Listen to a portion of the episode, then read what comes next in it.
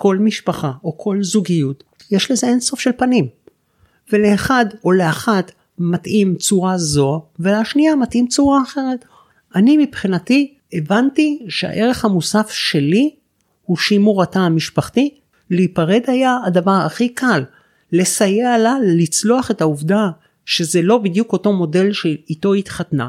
היא בחרה גבר גבר וזה לא יצא לה בדיוק כזה, נו מה אני יכולה לעשות?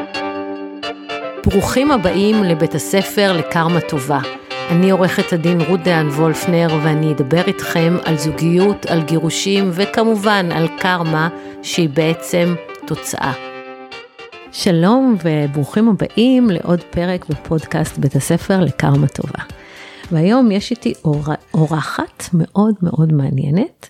שלום לדוקטור שני רופא, עורכת דין. היי. רות. היי, מה שלומך? יופי, תודה, מה שלומך? אז שני היא גם uh, קולגה שלי וגם חברה שלי וגם עוסקת בדיני משפחה. ואפילו כמעט היה לנו תיק אחת נגד השנייה. נכון, נכון. וגם... ברח לנו בין האצבעות. מזל, וטוב שכך. נכון, נכון. כי לא הייתי רוצה לריב איתה בבית משפט. וגם uh, עוסקת בסוגיות של סייבר ושל לשון הרע, והיא גם uh, כתבה שבעה ספרים, והשמיני בדרך, והולכת להיות לנו שיחה מאוד מאוד מעניינת. ואולי אפילו לא כל כך שגרתית אני חושבת. בכלל לא שגרתית. יאללה, אז בואי נתחיל. יאללה. אז קודם כל ספרי לנו את הסיפור שלך. בגדול, למי שלא קרא בכל העיתונים, ראה אותך בטלוויזיה, ביוטיוב, בכל מקום, בפייסבוק. נכון, נכון, נכון. אז ספרי, בואי. מאיפה, כאילו, את, את מבינה, אני קצת אפילו נבוכה, מאיפה להתחיל עם הסיפור הזה. בוא נתחיל מהסוף אל ההתחלה, אוקיי? אוקיי. אז לפני בערך עשר שנים אני התחלתי תהליך לשינוי מגדר. יציאה מהארון למרות שאני לא כך אוהב את הביטוי הזה אבל פחות או יותר לפני חמש שנים מלפני חמש שנים אני חיה בחזות נשית לחלוטין. אחרי תהליכים כמובן ארוכים גם פסיכולוגיים גם פסיכיאטרים גם לימוד על עצמי גם טיפולים הורמונליים שהם מאוד לא פשוטים. וכמובן חזרה לעבודה כעורכת דין כבעלת משרד כקולגה שלך שאפילו המשרד שלי נמצא חמש קומות מתחתייך. והנה אנחנו מתייצבות כאן אחת מול השנייה לדבר על כל הדברים שאולי מעניינים את העולם. כן, ומה ש, שמאוד ייחודי בסיפור הזה, זה שאת בעצם נשארת באותה זוגיות שהיית קודם, באותה משפחה. נכון, נכון. שזה בדיוק, אני סיפרתי לשני, שלפני 23 שנה אני עשיתי גישור לזוג שהבעל עבר, היה בהליך של שינוי מין, הם הסכימו על משמורת משותפת, שזה היה מאוד מאוד לא מקובל לפני כל כך הרבה שנים, וזה היה מדהים בעיניי, הדרך שבה הם עשו את זה, כי אני יכולה לדמיין הרבה מאוד סיטואציות שזה נגמר מאוד מאוד מאוד רע. ואתם הצלחתם עוד להתעלות מעל זה ואפילו לשמור על המשפחה. אז נכון, אני חושבת שזה גם עניין של איזושהי בגרות מסוימת, בגרות אה, נפשית, בגרות אישית, וגם הבנה שטובת הילדים היא מעבר להכל. זאת אומרת, ההסתכלות שלי יכול להיות שאולי טיפה שונה מההסתכלות של אה, מרבית בני האדם. אני לא הסתכלתי על עצמי באותה נקודת זמן, אלא הבנתי שהתהליך שאני נמצאת בו, אה, גם ככה באופן זה או אחר משמיט את הקרקע מתחת רגליהם של הילדים. זאת אומרת הילדים נמצאים במצב של סערה לא פחות גדולה ממני ולא פחות גדולה מהאימא הביולוגית שלהם. ואני, הערך המוסף או ה... בני כמה ילדים היו? הגדול היום בן 27 הוא היה פחות או יותר משהו בן 17 בזמנו ובהיררכיה האמצעי היה בן 14 בערך והקטנה 7 שנים מתחתיו היא הייתה בת 7 8 זאת אומרת ממש הם, הם כולם בגילאים שסומכים על שולחננו במיליארד אחוז ומבחינה מבחינתם הקרקע נשמטת מתחת רגליהם זה ממש סערה בים. אבא שלהם נעלם. אבא שלהם נעלם. ומופיעה אישה. אז זהו, שזה לא בדיוק קורה בצורה הזאת, זה לא אבא שלהם קורה? נעלם וזה, אבל הם רואים שאבא שלהם כבר לא כל כך מתפקד והוא נחלש, והם רואים שהמשקל יורד והם שומעים את, ה, את השיחות והם רואים שהוא לא בדיוק נמצא במצב מאוזן והוא הולך הרבה מאוד לטיפולים רפואיים ו, ו, ורואים את השינוי מול עיניים. זה לא משהו שקורה ביום ולא ביומיים, ורואים את השינוי מול עיניהם. עכשיו במצב הזה, ההסתכלות האישית שלי הייתה היא ערך המשפחה וערך הילדים מעבר להכל. ואני הבנתי שאם אני אשמר את היציבות הנפשית בשבילם וייצור להם מצב שכביכול הכל אותו דבר ולא קרה שום דבר, האמנתי שיבוא יום והשמש תזרח שוב במערב, במזרח סליחה, מזרח או מערב? התבלבלתי כבר. זה את יודעת, יפה והחנון. נכון. מאיפה השמש כן, זורחת? מאיפה השמש זורחת? אם לא היית דוקטור, נכון, עוד לא, אפשר היה לחשוד בך שאת בלונדינית. נכון, נכון. חס וחלילה שלא יחשדו בנו בנושא הזה. אבל באמת האמנתי שהסערה בים תש, תשקוט באיזשהו יום והם יבינו שיש גם חיים אחרי ואפשר להמשיך לחיות. ואני עשיתי את הכל כדי לשמר עבורם את המצב הזה. ממש עשיתי את הכל. אני בקושי הצלחתי לתפקד באותם שנים. את אימא ביולוגית. את יכולה לדמיין לעצמך את השלושה חודשים או חודשיים לפני הלידה ואת החודש אחרי הלידה ברמה של הסערה של ההורמונים שלך בגוף. ככה חייתי במשך שנתיים. ככה זה, זה עוצמת התהליך של החלפת הורמונים מגברים לנשיים בגוף זה תהליך שאני לא מאחלת אותו לשונאים שלי ממש. התוצאה בסופו של דבר שזה מה שאני ראיתי מול עיניי אך ורק לטובתם ממש ככה. מעבר לזה שאני מאמינה שאם היינו בנות 25, 26, 27 ללא ילדים, ללא קילומטראז', ללא זוגיות, ללא אה, עבר משותף, ללא אה, נדל"ן, ללא שום דבר, אז סביר להניח שזה לא היה שורד והיינו כל אחת הולכות לדרכה ובזה היה זה נגמר. אבל מכיוון שכן היה קילומטראז' וכן היו שלושה ילדים שגם היא באותה מידה ראתה את טובתם מול עיניה, והיא ראתה את המלחמה האישית שלי אה, ברמה של ממש מלחמת חורמה לטובתם. ואני חושבת ש, שאני יכולה להעיד שזה לא מלחמה אישית שלי, זה מלחמה שלנו כ, כשתי אימהות לילדים האלה, ואני חושבת שבלי העזרה שלה בשורה התחתונה לא הייתי מנצחת. רגע, אני, אני חייבת רגע לשאול אותך משהו. תראי, בתקופה שלפני המון המון שנים, נגיד שסבא וסבתא שלי היו זוג צעיר, לא היו מתגרשים בשום מחיר. גם אם היה זוגיות רעה והיה קשה והיה זה, גירושים היו בושה, וזה נחשבים כפגיעה מאוד גדולה בילדים, ולא מתגרשים. נכון. ו, ובעצם, את לא היה לנו באותם שנים פרנסה, לא לך ולא לי. נכון. בקושי בגלל זה היו נכון. מעט עורכות דין, עורכי דין. אמ, הנקודה היא שהיום אנחנו כבר, אני אומרת אנחנו כי גם אני עשיתי את זה, אבל רוב האנשים לא מוכנים לוותר על העושר האישי שלהם, ואומרים הילדים יסתדרו. הילדים יסתדרו, הילדים צריכים לגדול בבית של בני זוג שאוהבים אחד את השני, ואם לא טוב להורים אז אה, מתגרשים. אנחנו היום מעדיפים את, האו, את האושר האישי שלנו על פני, על פני איזושהי מסגרת משפחתית לילדים, שגם לא בטוח שהיא מאוד טובה. ו, ואת אומרת לא, אני מבחינתי, למרות שעברתי מהפך אישי מטורף, אני מבחינתי המסגרת של הילדים הייתה יותר חשובה לי מהכל. תראי, אמ, נשים כמוני נמצאות במצב שלהם לא מבחירה, אלא ממולד, מה לעשות, הוכח כבר על ידי באוניברסיטת אוקספורד באנגליה ובמחקרים נוספים בעולם, שמדובר באיזשהו פגם גנטי בשלב האחרון, ברבע האחרון של ההיריון.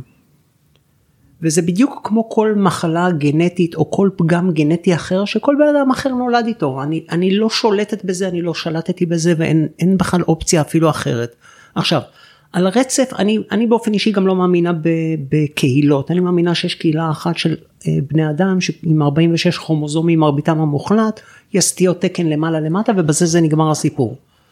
אה, כל שאר הפגמים הם פגמים שנמצאים על הרצף. עכשיו יש פגמים יותר קשים, יש פגמים פחות קשים, יש פגמים שאפשר לחיות איתם יותר ויש פגמים שאפשר לחיות איתם פחות. זה בדיוק כמו לומר למוח האנושי שיגיע לערוב אה, ימיו, יומיו, לא, אתה אל תעשה shutdown ל transmission שלך, זאת אומרת לגוף עצמו ותלך לעולמך. אני לא הצלחתי לשלוט, כנראה שיש אחרים שכן יכולים לשלוט בזה, וכן יכולים להתמודד עם הקונסטלציות האלה בצורה זו או אחרת. אני ראיתי את טובת הילדים אה, אל מול עיניי, תוך כדי הבנה שאני לא מסוגלת לשלוט במצב האישי שלי, והמצב האישי שלי ברור לי לאיפה אני הולכת איתו. וזה שברור לי לאיפה אני הולכת איתו זה עדיין לא אומר שזה עומד בסתירה עם העובדה שטובת הילדים הם מול עיניי. זה הילדים שלי. אני לא מקבלת את הגישה הזאת של כל אלה שמתגרשים ש, שאני רואה את טובתי. לא, אני לא רואה את טובתי. אני רואה את טובתי לא במובן של, של הילדים. אני מאמינה שעצם העובדה שאנחנו הורים, שהבאנו ילדים לעולם, מאותו רגע שהבאנו ילדים לעולם, מחובתנו להסתכל על דברים קצת אחרת.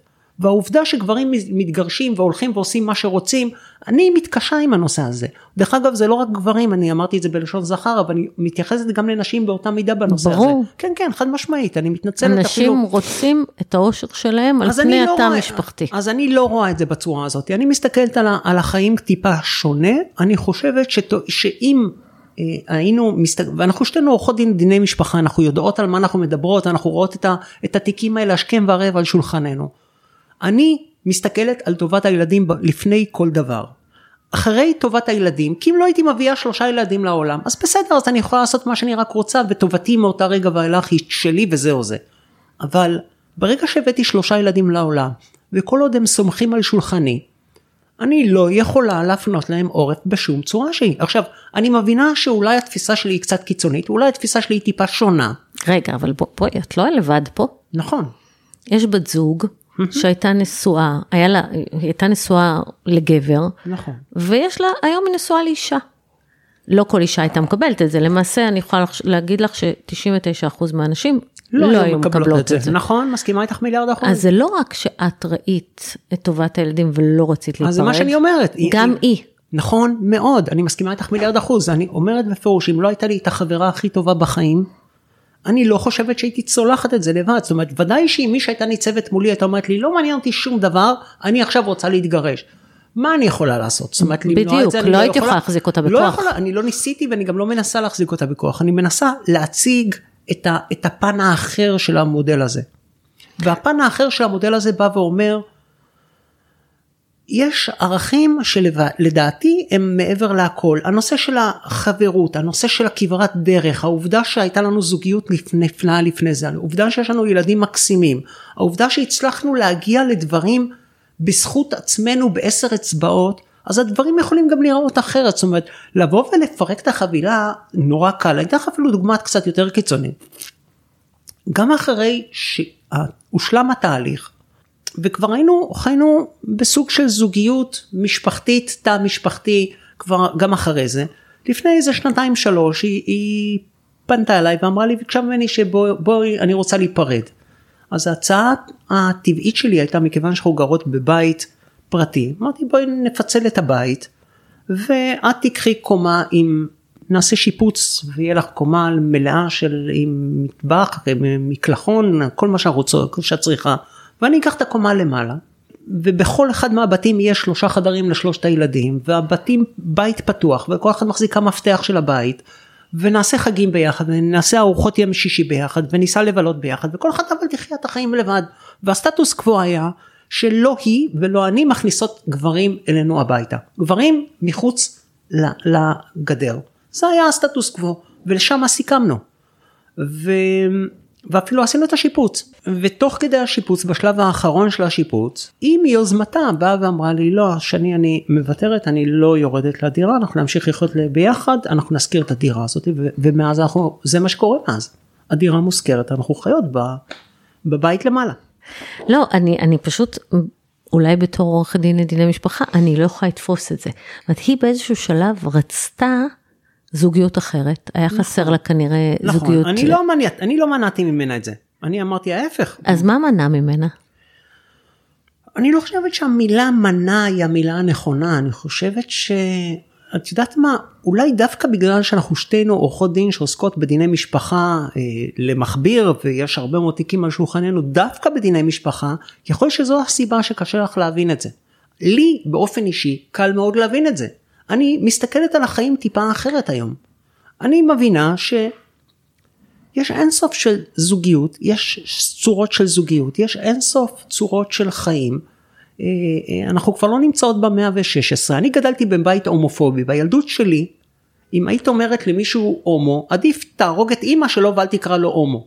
כן, זו הייתה קללה נוראית. חד משמעית, לקרוא למישהו הומו זה, זה באמת העלבון הכי קשה שאני יכולה לתאר באותם שנים. או קוקסינל. זה מילים שבאמת אה, כאילו אפילו לא העזתי להעלות את המילה הזאת, את הביטוי הזה על, על דל שפתיי, אבל צודקת לחלוטין. אני גדלתי בנתניה, זה היה שגרתי. אז, אז, אז אה, אני אפילו זה מופיע בספר שלי, היום שאחרי, אה, מתואר שם איזשהו אירוע בכיתה ב' שבו התעקשתי בפורים להגיע לבית הספר בתחפושת של מכת אסתר, כי זה מה שרציתי, וסקלו אותי בגושים. עכשיו, אוי ואבוי. כל הספר הזה, דרך אגב, היום שאחרי שהוא מספר את סיפור חיי, הוא ב-99% אמת. הוא ממש סיפור חיי לאורך כל הדרך. אז...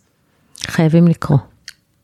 אה, כן, אני חושבת שהוא גם, הוא, בדיוק היום בבוקר פגשתי איזושהי חברה שסיפרה לי שהיא קראה את הספר, ואמרתי, תקשיבי, הספר הזה מעביר את הקורא קשת רחבה של רגשות מעצב וכעס ושמחה וחמלה ובאושר וצחוקים והכל מכל זווית שאת רק יכולה להסתכל על זה ואני אני אומרת אני מעריצה שתי הדמויות אני גם מעריצה אותו במודל הקודם וגם מעריצה אותך היום זאת אומרת בכלל איך שהצלחת לעשות את זה.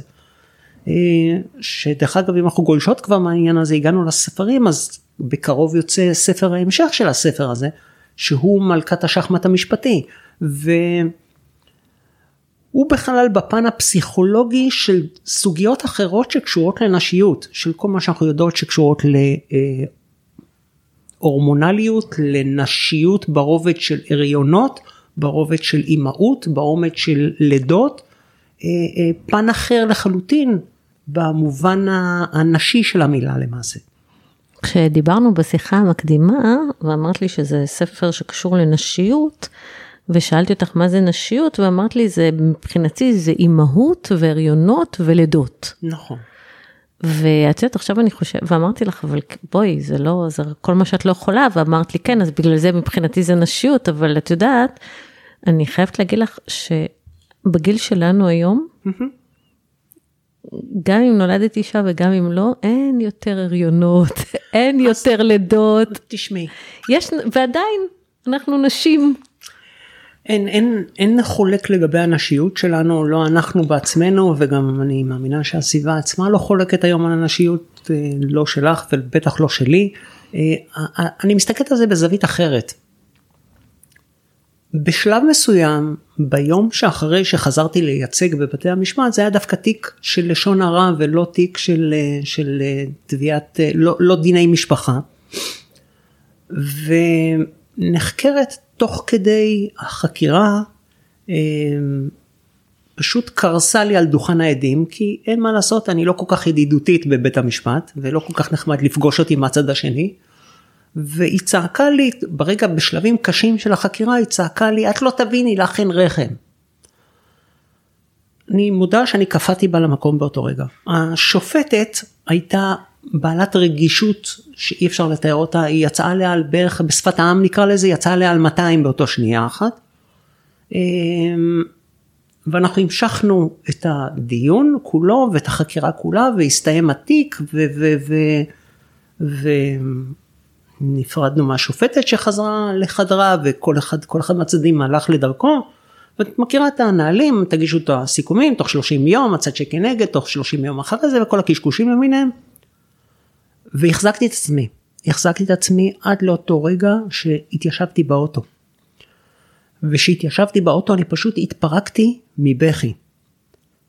זה היה משהו הרבה הרבה הרבה יותר חזק ממה שאני בכלל יכולה לתאר אותו. ואני במשך ארבע שעות ישבתי בחניון של בית המשפט, אה, רועדת כולי, דומעת ברמות שאני לא יכולה לראות את הדרך אפילו, ורק אחרי ארבע שעות נרגעתי.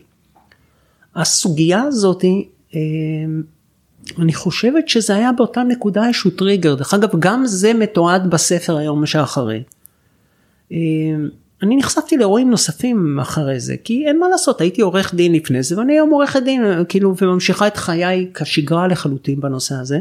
וכן, אה, יותר מפעם אחת תקפו אותי מילולית על, ה, על הסוגיות האלה. הנושא הזה, זה היה... זה כאילו לפגוע בבטן הרכה. זה הרבה יותר מהבטן הרכה, זה ממש פצע מדמם במלוא הדרו, לשפוך עליו טונה של מלח. והדבר הזה... יואו, זה ממש כואב לי לשמוע. ליווה אותי, ו- ואני חייבת להודות שהוא מלווה אותי עד היום. הוא פשוט מלווה אותי עד היום, וגם כרגע שאני מדברת איתך, אני מרגישה שהעיניים שלי מתמלאות. יש אנשים רעים. נכון. יש מלא אנשים רעים, ו, וזה, את יודעת, צריך ללמוד לא לקחת את זה אישית, זה נורא קשה. הנושא הזה, אמ, לקחתי אותו לתוך הספר מלכת השחמט המשפטי כי אין מה לעשות אנחנו שתינו עורכות דין ואני עורכת דין וזה החיים הטבעיים שלי המשרד והעורכות דין שעובדות אצלי והדינמיקה שאת ואני מכירות אותה היטב אה, יום ביומו בין אם אנחנו מגיעות בבוקר למשרד או בין אם אנחנו נוסעות לדיון או בין אם אנחנו עובדות שעות בבית ורק אחרי זה אנחנו מגיעות למשרד. וה...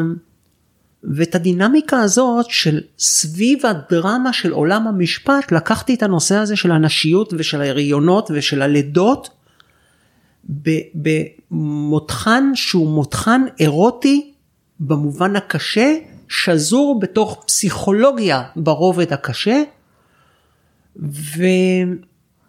ואין סוף של הפתעות אין סוף של טוויסטים במהלך הספר הזה והוא אפילו מסתיים בצורה שהוא עוד ימשיך לטרילוגיה והספר השלישי כבר נמצא בקנה הוא כבר יתחיל להיכתב מעוד חודש אני פשוט כרגע נמצאת עדיין בשלבים של עריכה לשונית פחות או יותר חודש וחצי הוא באוויר. אמ, וכן. יו, איך את כותבת ספרים כל כך מהר? אני, הספר השני שלי זה mm. כמו לידה. כל כך הרבה זמן עד שאני מצליחה להוציא את זה. אז אני, אני אתן לך רמז אחד קטן, אוקיי? כן. אה, היה לי איזשהו, לפני כמה ימים העליתי איזשהו פוסט בפייסבוק ששאלתי, מה הייתם רוצים יותר אה, לשמוע ממני אה, קורס איך כותבים ספר בחצי שנה בעלות של 15 אלף שקל, כולל הפצה והפרסום והכל, או שהייתם רוצים ל- לעשות קורס של ניהול עסקים בעידן החדש של אחרי הקורונה. אז אני חייבת לומר שדי הופתעתי שזה היה די מאוזן הנושא הזה. עכשיו, ואני אתן לך כרמז אחד איך אני כותבת ספר. בראש ובראשונה, תוך כדי הפקקים, אני מקליטה. Mm. יש לי איזושהי תכונה שכתוצאה מכך, אני מתאר לעצמי, גם מי שיאזין לנו אה, בבוא הזמן יבין את זה, שהצורת הביטוי שלי וצורת הכתיבה שלי היא כמעט אותו דבר. רק שברגע שאני כותבת ציפורת אני מעלימה את הדוקטור מההתחלה ואני מעלימה את העורכת דין מהצד הסוף ואני מנסה להצטמק לשפת יותר שפת העם מאשר השפה המשפטית של הואיל ושאנחנו שתינו מכירות. אמ, ואני פשוט תוך כדי פקק מהבית עד למשרד שעה פקק מקליטה פרק וחצי. רגע אבל אבל אני לא שואלת אותך איך את כותבת ספר טכנית. לא, אני, אני אומר, תראי, בדיוק כמו שאנחנו חושבות עכשיו ומדברות שעה, ככה אני מסוגלת להקריא את הפרק שאני רוצה, הוגה אותו ממוחי, ויורה אותו החוצה תוך כדי שפה, מקליטה אותו, שולחת את כל ההקלטה הזאת אחר כך לתמלול, ואחר כך עושה הערכה, הנה יש לי, יש לי פרק. ראית זה פשוט? ממש פשוט, אבל זה לא פשוט כל כך לכל הפנים, אחד. ראיתי את הפנים שלך, אומרת וואלה איזה רעיון גנן. לא, אין שום no. סיכוי שאני מסוגלת לעשות את זה, אצלי okay. זה אוקיי. בדיוק הפוך. No. אני מתיישבת לכתוב ושנייה לפני שאני כותבת אני עוד לא יודעת מה אני אכתוב ואז זה פשוט נכתב מעצמו. Okay. אוקיי. זה, זה אצלי זה משהו אחר אבל, אבל זה מדהים כי, כי בסופו של דבר גם אנחנו שתינו נשים כותבות ו, וזה מין סוג של צורך כזה. ואצלך... אני אראה אותך בשבוע הספר הקרוב. כבר התראינו בשבוע הספר הקודם. הקודם, עכשיו יש אוטוטו ביוני. נכון. אם הספר שלי יצא תראי אותי עם שני ספרים ואם לא אז רק עם אחד. הבנתי. טוב, אז תזמיני דוכן לידך כדי שנהיה ביחד. בסדר גמור. גם ככה היינו אחת ליד השנייה נכון, בשבוע הספר, נכון. אבל זה לא השאלה, השאלה היא הספרים שלך. בגלל שהם גם עוסקים במה שאת עבר, זה נשמע כאילו הם כבר נמצאים אצלך. נכון. הם אצלך ואת רק נכון. צריכה, יש לך צורך מאוד גדול להוציא אותם. אז נכון. מה בעצם הכתיבה עושה לך? היא, היא, היא סוג של תרפיה, היא משחררת אותך, היא, מה, מה זה עושה?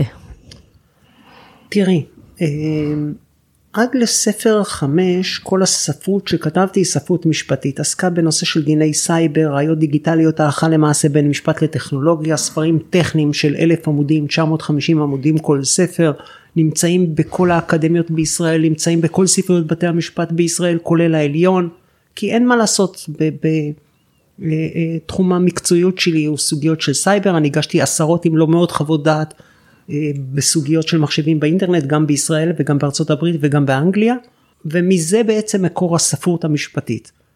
אבל ספר- פה אנחנו באזור אחר. נכון, בדיוק, בדיוק. ספר, ושמה, כן, דרך אגב, הטייטלים מופיעים גם בהתחלה ברור. וגם בסוף, ודאי, כן, ודאי. ספר 6 זלגתי קצת לעולם העסקים אה, וקראתי לו הפוטנציאל להצלחה. הוא נמצא למכירה באוויר, הוא נמצא בכל הספריות, אפשר לקנות אותם בכל חנויות הספרים, סליחה. הוא ספר מקצועי שמשלב גם סוגיות של מחשבים וגם העולם הגשמי כשלעצמו, והוא עדיין שונה מספר 7. ספר 7, באתי ואמרתי לעצמי, זהו, אני חייבת, הגעתי לנקודה שאני בשלה נפשית לזה, אבל ספר חייבת- שבע היה אחרי המהפך. נכון, זה היום שאחרי. זה היום שאחרי, זה בדיוק בדיוק, הנקודה. זה בדיוק היום שאחרי. הספר הוא היום שאחרי, הוא מתחיל ב-X פרקים, אני כמובן לא אספר את הכל, אבל הוא מ-X פרקים, הוא עד נקודה מסוימת, מפרק מסוים זה, יש את המהפך וזה היא, וזה משחק פינג פונג לאורך כל הספר. יש לזה איזושהי צורה מסוימת ש, שזה הולך, יש איזושהי לוגיקה של הספר. אני יכולה להגיד לך שכל מי שקרא אותו עד לנקודה הזאת, אה, כולל חברותינו הרבות, לדוגמה אורלי, אורלי כרמון ואחרות, אמרו לי שאני, תקשיבי, עד איזושהי נקודה מסוימת לא הצלחתי להבין מה קורה כאן. למרות שאני יודעת מי את ומכירה אותך והכל, עד נקודה מסוימת אני לא מצליחה להבין מה קורה כאן. בנקודה מסוימת פתאום זה, את מקבלת את זה כמו בום לפנים, ומאותו רגע ואילך, לילה לבן, זהו זה. את לא יכולה לעזוב את הספר עד שהוא נגמר לחלוטין. וזה רפרטואר שאני שומעת אותו פעם אחרי פעם, פעם אחרי פעם. תגידי, ומה בת זוג שלך אומרת על זה? על מה? על הספר? על הכל. אז תראי, אנחנו היום כבר נמצאות במקום אחר. זה לא, היום אנחנו ממש כבר אה, לא נמצאות שם, זה השערות בים כבר חלפו. לא, כלומר, בלי שערה. נו. בלי שערה. היא חברה, היא מפרגנת, או שאתם חברה חברות אחת ליד השנייה. חברות מפרגנות, חיות ביחד, יוצאות לבלות ביחד, מגדלות את שלושת הילדים, מתייעצות, מדברות שש פעמים ביום בטלפון תוך וואלה. כדי שיחות. אין פעם אחת שאני יוצאת מדיון או נכנסת לפגישה או משהו כזה שאנחנו לא מדברות בינינו. אין סוף שהתכתבות, משפחה לכל דבר ועניין. עוד זה לא משפחה, אני לא מדברת על משפחה. זוגיות. זוגיות, זה... זה, זה- זה סוג, סוג של זה זוגיות לכל דבר ועניין. מי כמוך יודעת, תקשיבי. את ואני יודעות שמכיוון שצלחנו את גיל 16, או אפילו 22 אני חושבת, אפילו נכון? גיל 50 צלחנו. בכבוד. יאללה, בסדר. אני, אני לא הסגרתי את זה, אנחנו, אני זורמת למה? לך. אנחנו גאות בגיל לא, שלנו. לא, אני לא את יודעת- מתביישת. את יודעת שאני צוחקת לחלוטין בנושא הזה. אבל אמ, המונח הזה של זוגיות זה דבר שמשתנה לחלוטין, בדיוק כמו שסיפרת מקודם על אותו זוג שהיה לפני 23 שנה, אז, אבל שכחת לציין שלפני 23 שנה, שאותו אחד רצה לעשות, לעבור את השינוי, תהליך לשינוי מגדר, הוא באופן אוטומטי הוגדר בביטוח לאומי כנכה 100%. נכון, על- והוא גם על חי סעיף- מקצבת נכות. בדיוק, על, על סעיף פסיכי, פסיכולוגי פסיכיאטרי לחלוטין. זה היה נכה- נחשב הפרעה פסיכיאטרית. בדיוק, בדיוק. אז מה יגידו היום לא? לא, ודאי שלא, לפני הוציאו 15 את זה? שנה הוציאו את זה לחלוטין. וואו. אוקיי. אה, אבל אם אנחנו נלך לאחורה, עד, עד 1951 באנגליה בכלל היו מוצאים להורג ההומואים. כן. עד אה, 1925 או 28 אם אני לא טועה, נשים באנגליה אסור היה להם להחזיק נדל"ן בכלל. אז אנחנו יכולות ללכת למנהרת הזמן כמה שאנחנו רק רוצות.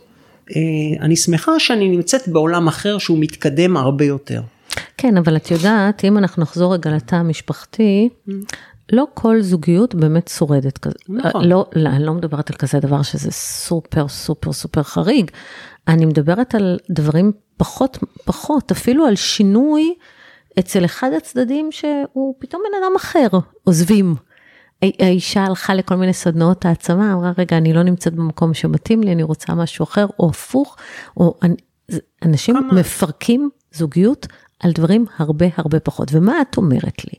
את אומרת לי, אנחנו מדברות שבע פעמים ביום, נכון. ואנחנו, אני לא יוצאת מדיון בלי להתקשר אליה. שבע זה לפני מע"מ.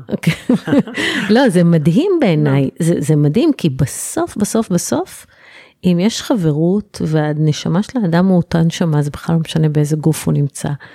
אה, אני לא משוכנעת שזה נכון לבוא ולומר שאנחנו, שזה לא משנה באיזה גוף הוא נמצא. תקשיבי, משיכה מינית זה משהו שהוא מולד. לא, אם ויתרתם על זה. רגע, משיכה מינית זה משהו שהוא מולד, ואני אני בכוונה לא זולגת לתוך הפונקציה, לתוך הפונקציה המינית, אלא אני מדברת רק על המשיכה.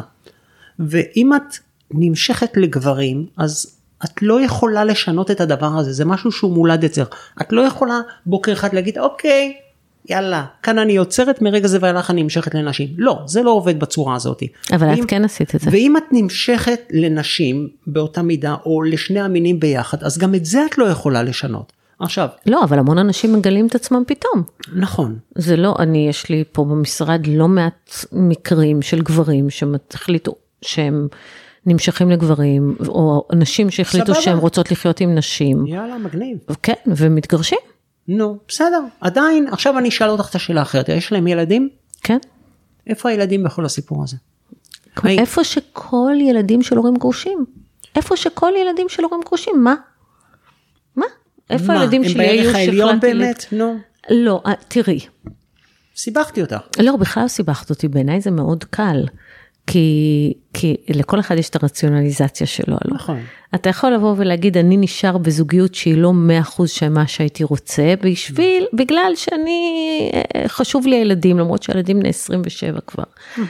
ויש כאלה שיבואו ויגידו, לא, הילדים שלי צריכים הורים מאושרים, ואם אנחנו חיים בבית לא מאושר, אז אנחנו נתגרש, ולמרות שזה לא קל לילדים, כי האידיאל של הילדים זה אבא ואמא שאוהבים אחד את השני, אז הילדים שלי יהיה להם משפחה קצת אחרת. סבבה. זה אותה, זה רציונ... זה שניהם רציונליזציות של, בשביל לסדר את המציאות של מה שאתה רוצה, ואת לא רצית להתגרש. רות יקירה, אני מקבלת לחלוטין את מה שאת אומרת. וזה בדיוק מה שאני אמרתי, אבל בצורה אחרת. אני טוענת שכל משפחה או כל זוגיות, יש לזה אין סוף של פנים. ולאחד או לאחת מתאים צורה זו, ולשנייה מתאים צורה אחרת. אחד רואה את הערך העליון בנקודה זו, והשני רואה אותה באחרת. אני מבחינתי הבנתי שהערך המוסף שלי הוא שימור התא המשפחתי, כי לא רציתי להתגרש, זה נכון, אני לא, לא מסתירה את זה לחלוטין, יחד עם העובדה שההבנה שלי הייתה שהמצב הטוב ביותר עבור הילדים זה לשמר את התא המשפטי כמו שהוא, מעבר לעובדה שאני באמת מאוד אוהבת אותה, והיא באמת החברה הכי טובה שיכולתי לבחור לחיים, ואני מודה לאלוהים על כך שניצחתי במרכאות כמובן, המאזינים לא יכולים לראות אותי, אבל במרכאות כפולות ומכופלות, אה, את כל, ה, את כל המהמורות שהיו בדרך, והיו אין סוף של מהמורות. להיפרד היה הדבר הכי קל, לסייע לה לצלוח את העובדה שזה לא בדיוק אותו מודל שאיתו התחתנה. נכון, אני מסכימה איתך, אין, אני לא יכולה להתכחש לזה. היא בחרה גבר גבר וזה לא יצא לה בדיוק כזה, נו מה אני יכולה לעשות? היא לא- אבל- היא לא היחידה. אבל, אבל אני לא בחרתי את זה, כלומר, את יודעת מה, בוא נלך למקרה קיצון, אם הייתי חולה חס וחלילה בסרטן, אז הייתי בוחרת את זה? אז זה בדיוק באותה מידה. אני לא בחרתי את, ה, את השינוי. אני לא בחרתי את העובדה שנולדתי מי שאני. אנחנו גם לא בוחרים מתי אנחנו הולכים לעולמנו. אז על אותה מידה, בקונסטלציה הזאת, אפשר להסתכל על זה בכל מיני פנים. נכון. ו- ואני, ואני אני אומר את זה בצורה בפה מלא, אני אסירת תודה, מעבר לעובדה שנלחמתי בנושא הזה, אני גם אסירת תודה לה שהיא השכילה וראתה את ה... את ה 99 אחוז הכוס מלאה ולא את האחוז הכוס ריקה, זה ככה אני קוראת לזה. בעיניי זה מדהים, ממש. טוב. בואי, בואי, בואי נדבר שנייה, ננצל את העובדה שכבר אה, עלית חמש קומות והגעת אליי למשרד. ראית מה זה? כל כך רחוק, רחוק נכון? מאוד. נכון. ונדבר על, על נושא, עוד נושא שהוא מאוד מאוד מעניין בעיניי, והוא מתקשר לצד המקצועי שלך, וזה הסייבר. אוקיי. ואני רוצה לדבר דווקא על סייבר בגירושים, כי זה כמעט אין תיק גירושים שאין שם פריצות למחשבים וגישה לתוך הטלפון הנייד ולקיחה חומרים מהוואטסאפ וכן הלאה. נכון. שזה הסיוט הכי גדול. אה. חוסר הבנה דרך אגב. חוסר הבנה מוחלט שהעובדה שהבעל קנה לאישה או הפוך לכל, לצורך הנושא את הטלפון הנייד ואפילו אם הוא משלם את, את החשבון החודשי זה עדיין לא הטלפון שלו ואסור לו להיכנס לשם.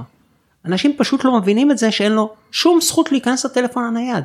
זה בדיוק כמו עובד במקום עבודה שנתן למעסיק שלו, לעובד שלו, מעסיק שנתן לעובד שלו את הטלפון הנייד, אסור לו להיכנס לתוך הטלפון הנייד.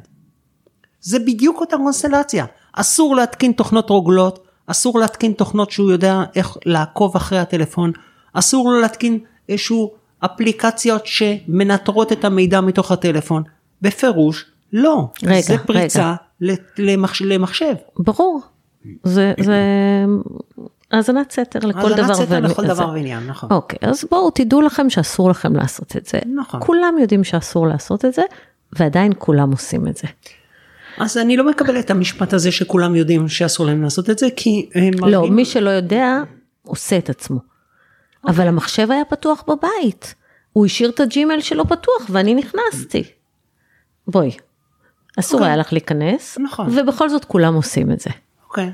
אני חושבת שמקור הבעיה היא, היא בית המשפט. למה? שבית משפט לא עושה כלום עם זה. בדיוק, כי בית המשפט בדיוק כמו שאת שואלת את השאלות האלה ואני יודעת את התשובות האלה מראש ואני נתקלת בדיוק כמוך השכם והערב בסוגיות האלה, אה, בשורה התחתונה אנחנו אה, מגיעות לבית המשפט ובית המשפט לא שואל מאיפה הצגת את המייל הזה. או איך הגעת להודעת וואטסאפ הזה, או איך אתה יודע שהיא נמצאת במקום ה-X הזה, ביום הזה והזה, בשעה הזאת והזאת. או איך, למה האוטו שלה נמצא בחניון הזה והזה. בית המשפט לא שואל את השאלות האלה. למה הוא לא שואל את השאלות האלה? נו למה? בואי תגידי לי. כי שיטת המשפט שלנו בעייתית. מאיזה בחינה? כי אם היינו בשיטת המשפט האמריקאית, לצורך הדוגמה של שופט חוקר, סביר להניח שלא היינו נמצאות שם. השופט היה מגיע בדיוק לתוך אותה רזולוציה שאסור היה לקחת את המידע הזה. תראי לי שופט אחד בישראל ששאל את השאלות האלה שאני שואל. בדיני משפחה. בדיני משפחה. אז זה, זה תלוי במקרה, אבל לרוב בדיני משפחה יש לנו את סעיף 8 לחוק אה, בית משפט לענייני משפחה, שהוא מאפשר לבית משפט להקל ראש בדיני הראיות, ולכן לפעמים מוגנבים. אבל אם בארזים נפלה שלהבת, אם אה, פרקליט המדינה אישר לקחת את הטלפון של אפי נווה, ולפרוץ אותו, והאס.אם.אסים הכי פרטיים היו בכותרת החדשות. מה יגידו אזובי הקיר שמנהלים תיק קטן בבית משפט לענייני משפחה? אז, אז אה, העליתי חיוך רחב מאוד על שפתיי שדיברת על הנושא הזה מכמה סיבות. אחת מכיוון שאתי קרייף חברה טובה אישית שלי, וזה לא איזה סוד גדול, זה גם רואים את זה בפייסבוק. ולכן אני קצת נזהרת בדבריי בנושא הזה. אני מסכימה איתך עם הבעייתיות הזאת, אני מסכימה איתך עם הבעייתיות שהכשירו באיזשהו מקום את השרץ אה, לטובת הדס שטייף או לחלופין יעשו איזשהו ניסיון להכשיר את השרץ. אני גם מסכימה איתך עם האמירה הזאת של מה יגידו אזובי הקיר ואני גם מכירה כמו שאת יודעת את סעיף 8 שמאפשר לבית המשפט להיות יותר גמיש בסוגיות של דיני ראיות. יודעות את כל הנקודה הזאת. העניין הוא שאלה הם הראיות ואלה הם הנתונים הבסיסיים על שולחנו של בית המשפט. ובית המשפט בסופו של יום מנסה לעשות צדק.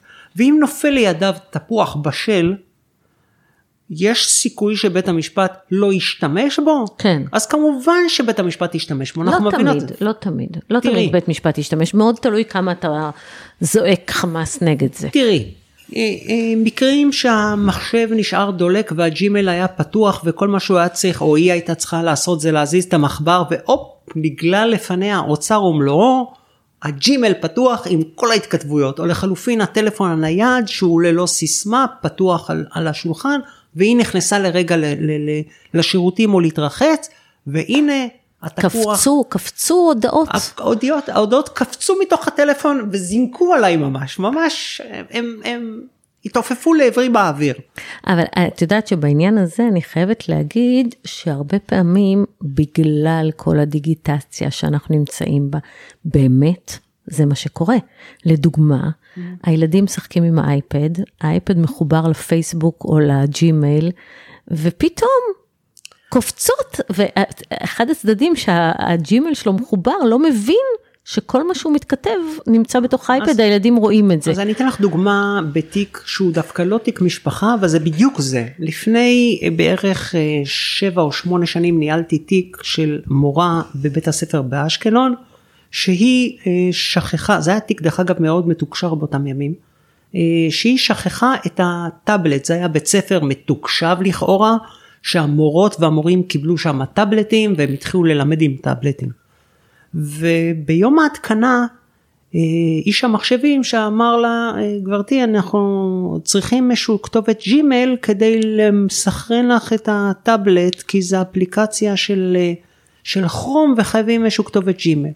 והיא באופן טבעי נתנה את הג'ימייל האישי שלה. היא לא הבינה שהיא צריכה אה, להגדיר ג'ימייל אחר או לחלופין גם אף אחד לא אמר לה את זה. ואיך שהוא הגדיר את הג'ימייל בתוך הטאבלט הזה זה סנכרן אל הג'ימייל האישי שלה. אותה אישה נחמדה, חודשים לפני זה, הייתה אם פונדקאית, והיא הייתה בהיריון, ובסיום ההיריון ואחרי הלידה ואחרי שהיא מסרה את שני הילדים נולדו אה, תאומים, היא רצתה לעשות דבר שמרבית הנשים עושות, להתייצב מול, המ... מול המראה ולעשות סלפי.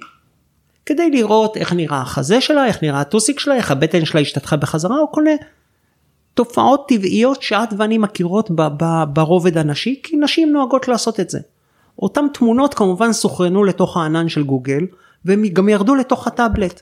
וברגע שהיא שכחה את הטאבלט על השולחן, ילד באופן תמים פתח את הטאבלט, הסתכל, והופ, תמונות קפצו לעיניו. עכשיו בואי ניקח את המצב הזה ונחזיר את זה לסדרה, לג... למגרש של דיני המשפחה. מה היה קורה אם אותו גבר, אותו אישה, עשו את אותה פעולה והתמונות סונכרנו לתוך אותו מחשב נייד או טלפון נייד או מה שזה או טאבלט לצורך העניין והנה אוצר גלום על כל הבגידות על הכל ואני אגיד לך ואני אגיד לך גם סוד קטן כרגע על שולחני תיק כזה. חסר? כמעט בכל תיק יש דברים כאלה. נכון, יש לי על שולחני כרגע ערימה של תמונות שהאישה לא חיפשה אותם.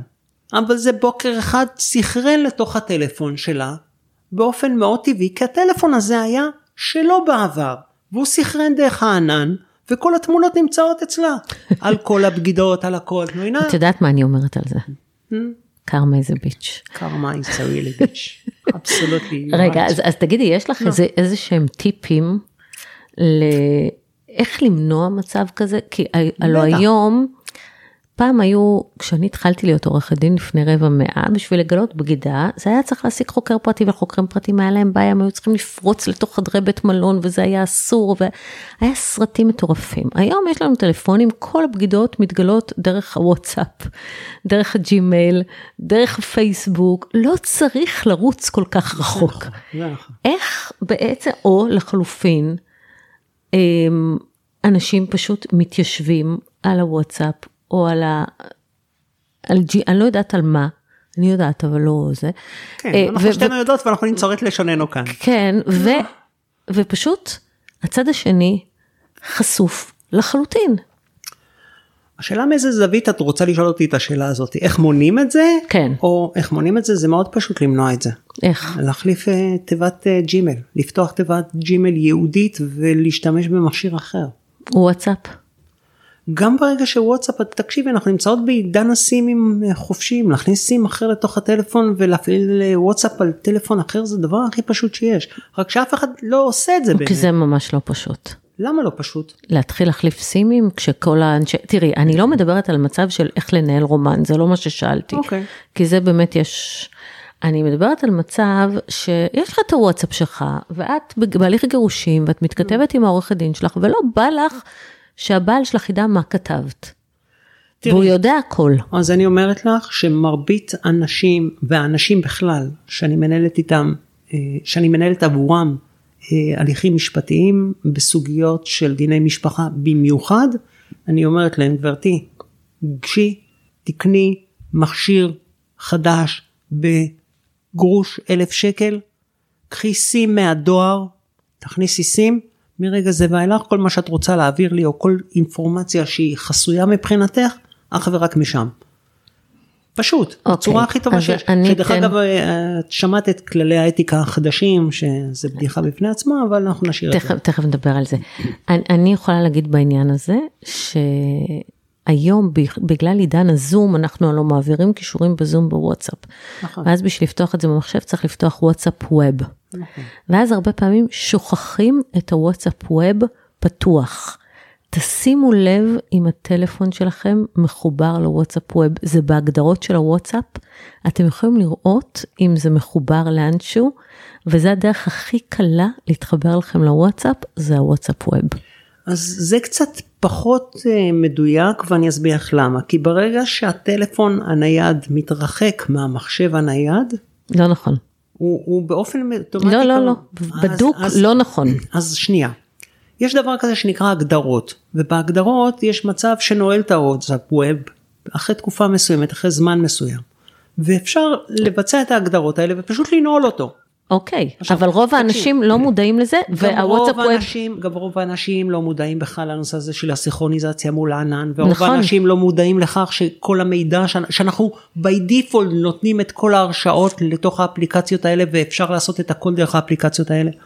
אין, אין לזה סוף, כלומר מי שרוצה לנהל חיים כפולים או מי שרוצה לנהל תקשורת שהיא מאובטחת, זה לא בדרכים האלה של הוואטסאפ הקונבנציונלי שאנחנו מתנהלות היום.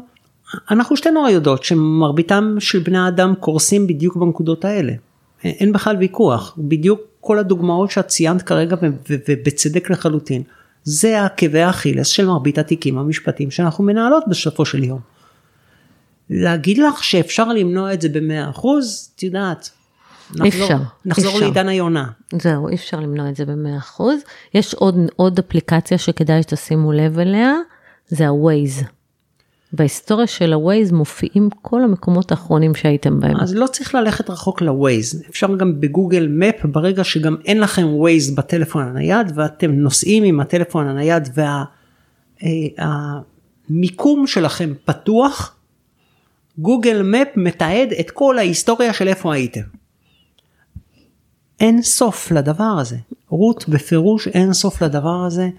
מי שרוצה, כמו שאמרתי, אה, לבגוד או לנהל חיים כפולים או רוצה להגיע לאיזושהי רמה של אבטחה, תחזרו לעידן היונה, שלחו פקסים, שלחו מעטפות של דואר, תביאו דפים מודפסים ביד, אה, תעשו את הכל בצורה אחרת. ברגע שאתם משתמשים בטכנולוגיה, כל הטכנולוגיות שאנחנו מכירות שהן מאוד זמינות ומאוד קלות ומאוד חינמיות גם היום, באיזשהו מקום זה עקב אכילס. אתם חשופים. חד משמעית. חד משמעית אתם חשופים וכל איש טכנולוגי ברמה ממוצעת בלבד יכול להגיע למידע הזה. אז זה גם מעבר לזה וזה אני יכולה לספר לך משהו מהשבוע שהיה לי.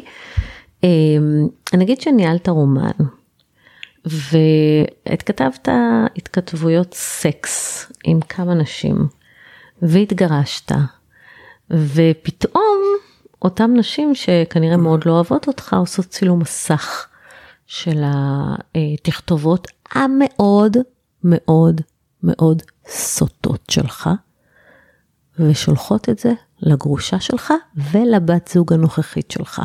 מה תעשה אז? מגניב. זה היה לי השבוע. מגניב. כן, וזה הגיע להם בעילום שם מפרופילים פיקטיביים בוואטסאפ, אבל הצילומי מסך היו סופר אמיתיים וסופר סוטים. כיף להם. כן, זה פשוט מטורף. מה הוא עשה אבל? הוא לא יודע על זה עד עכשיו. אה, הוא לא יודע. זה קרה השבוע, עוד לא עשינו עם זה כלום, הוא לא יודע מזה. הבנתי. טוב, כן. אני מקווה רק שהוא לא יתאבד כתוצאה מכך. לא, הוא לא יתאבד, לא נראה לי, הוא מסוג הטיפוסים שמאוד אוהבים את עצמם. אבל אה, אמ, אני באמת אומרת, אתם כותבים דברים בטוחים שאין סיכוי בעולם שזה ידלוף לאנשהו, שולחים תמונות, אין סיכוי בעולם שזה ידלוף למשהו, מחליטים שאתם לא עושים את זה בוואטסאפ אלא בג'ימייל, ברגע שזה יצא מכם, גם, זה יש, יצא. יש גם את כל האפליקציות האלה וכל האתרי היכרויות למיניהם, כל הטינדרים וכל ה, כל האתרים האלה, קחו בחשבון שזה הכל מתועד בשרתים וכל המידע הזה נצבר וכל מה שאתם מספקים מידע או תמונות או שואלים שאלות או מספרים סיפורים על כל הריגושים המיניים שלכם, הכל נשאר, הכל מתועד. והכל יכול לצאת יום אחד. והכל יכול לצאת, אני, אני אקצין ואני בניגוד אלייך עוד אנצור את לשוני בעניין הזה, זה הכל יוצא בסופו של דבר. יוצא. חד משמעית. אז בעצם הדרך אה, למנוע את זה, זה לחיות חיים שאין בהם יותר מדי סודות. זה נכון מה שאת אומרת, אבל זה גם עומד בסתירה לעובדה שכמו שאת אמרת ובצדק מקודם, באיזשהו גיל מסוים לא מעטים הם האנשים שמסתכלים על עצמם אה, ואומרים אוקיי, לא לזה ייחלתי, אני נמצאת או נמצא באיזשהו מקום אחר בחיים, ובנקודת זמן הזאת אני רוצה או אני רוצה חיים אחרים. אז תתגרש ואז תחיה חיים אחרים. אז זה נכון, אבל את יודעת, גירושין זה לא, זה לא איזשהו פונקציה שאת לוחצת על הכפתור ואת אומרת אוקיי אני מתגרשת או, או, או מתגרש. את, את, זה איזשהו תהליך פנימי, תהליך של הפנמה, תהליך של לימוד, תהליך של חקר, תהליך של, של הבנה האם זה באמת מה שאת רוצה ולשם את מכוונת בחיים. ו- וזה גם עוד פעם, תקשיבי, את חיה עם איזשהו גבר במשך איקס שנים, שאת זוכרת את, את, את הימיו הטובים ולא היום את הכרס וזה שהוא יושב על הספה ונרדם. ו... ואת שואלת את עצמך הרבה מאוד שאלות בנושא הזה, זה נכון. אמ, אני חושבת שכל אחת ואחד מאיתנו צריכים להבין ש... שגם אנחנו כבר לא נמצאים בני 20 וגם אנחנו לא בדיוק נראים כמו שנראינו בני גיל 20 ולנסות לחפש את הטוב שבחיים ולא את הרב שבחיים, להסתכל על חצי כוס המלאה. אני אספר גם עוד סיפור קטן. שלשום הייתי בדיון בבית המשפט השלום בירושלים. בסיום הדיון, דיון קשה מאוד גם כן בתחומים שלנו בדיני משפחה, אה, בסיום הדיון אה, היה לי איזשהו שעה וחצי פנאי ואמרתי לעצמי אני רוצה ללכת לכותל, היה לי איזשהו צורך פנימי אמיתי שלי ללכת ולהגיד תודה. תודה על הכל. והגעתי לכותל ואני מוצאת את עצמי עומדת מול הקיר וקשה להגיד שאני בן אדם מאמין, אני מאמינה בדרך שלי, אני מאמינה בעשרת הדיברות, אני מאמינה באהבת האדם באשר הוא, אני מאמינה בהרבה מאוד דברים. להגיד לך שאני מתחברת לדת בקונסטלציה הזאת שקוראים לה בערים אלה ואחרות במדינת ישראל, אני קצת מסתייגת מזה. אבל עדיין אני מכבדת כל בני אדם. והתייצבתי מול הקיר האימתני הזה, שמקרין עלייך עוצמות שקשה לתאר אותן ברמה הרוחנית, והתחלתי לבכות. בלי כל הסבר ובלי כל סיבה, ויצאתי מדיון שבאמת הצד השני, אזוב הקיר זה, זה, זה כלום לעומת מה שהשארתי ממנו שם. והלקוחה שלי הייתה מרוצה מעל ומעבר, ואני עומדת מול הקיר האמתני הזה ובוכה. בוכה, הדמעות יורדות מעיניי ולא מצליחה לעצור את זה. עכשיו תגידי שזה משהו מיסטי, תגידי שזה משהו שהוא אה, אה, רוחני, תגידי שזה המקום, תגידי מה שאת רק רוצה. זו האמת, זה מה שקרה. הרגשתי את הצורך העז הזה להגיע לכותל. וכנראה ש... ש... ודרך אגב הרגשתי מאוד טוב אחרי זה, כלומר הרגשתי שאת התודה האמיתית שאני רציתי להגיד לאותו בורא עולם שאפשר, כל אחת מאיתנו יכולה להסתכל עליו בכל צורה שהיא, על מה שהוא נתן לי, הרגשתי שכעבור רבע שעה שהייתי שמה, ו- ו- ונגעתי בקיר בשתי ידיי, הרגשתי כמו אה, בטריה של הטלפון הנייד שהוא נמצא בפול צ'ארג' 100% באותו רגע ואילך. ממש ככה. זה משהו שאני לא אוכל לתאר אותו אפילו. עכשיו, מבחינתי זה כל כך עוצמתי היה, מכיוון שאני לא הייתי בכותל, פעם אחרונה שהייתי בכותל היה שהבן האמצעי שלי הושבע בהשבעה של גולני וזה היה בקונסטלציה הקודמת שלי. זאת אומרת, בחזות הנוכחית שלי, אני מעולם לא הייתי בכותל. ומבחינתי לצעוד לעזרת נשים ו- ולהתייצב מול הקיר הזה ב... ב-, ב- נקרא לזה אפילו, את מכירה את השיר של חווה בשטיין, אה, להתייצב בפני אלוהים עם חמישה מיתרים קרועים ושתי, ושתי גומות של חן וחמישה מיתרים קרועים? Mm-hmm. זה בדיוק זה. עוצמות שאני לא אוכל לתאר אותן. ואני שואלת אותך, אנחנו מתנהלות באינסוף של תיקי דיני משפחה, אנחנו חושפות, נחשפות לבגידות ול... ו... ולהטרדות מיניות ולתמונות אלה ואחרות ואפילו התיק שהיינו אמורות לנהל אחת כנגד השנייה הוא תיק שתינו יודעות שהוא תיק מאוד מאוד מאוד לא נעים וזה באנדרסטייטמנט וכמובן שאני לא אפרט מעבר לזה. אבל כשאת שומעת כזה דבר על עוצמות כאלה את שואלת את עצמך את השאלות הפשוטות מה מה על מה אנחנו נלחמים בעצם? מה אנחנו מנסות להרגיע? מי נשאר לנו ביום שאחרי אם לא הילדים, אם לא הערך הענק הזה שאנחנו קוראות לו התא המשפחתי. אתה, אותו תא משפחתי קטן שבסופו של יום אנחנו סוגרות את הדלת מאחוריו ואנחנו אומרות תודה לבורא עולם על זה שנתן לנו את זה. שאלות קשות. נכון. עוצמתיות גם לטעמי. כן. אה, אז קודם כל זה באמת מדהים שאת נמצאת כבר במקום שאת יכולה להגיד תודה, ובעיניי זה מרגש. ואני מאחלת לך שתוכלי, שיהיו עוד ועוד דברים בחייך שאת אומרת עליהם תודה. שהספר השמיני יהיה רב מכר מטורף, אני כבר מתה לקרוא אותו. ותודה שהתארחת אצלנו. תודה לך, תודה לך שהזמנת אותי. אה, ביי. ביי.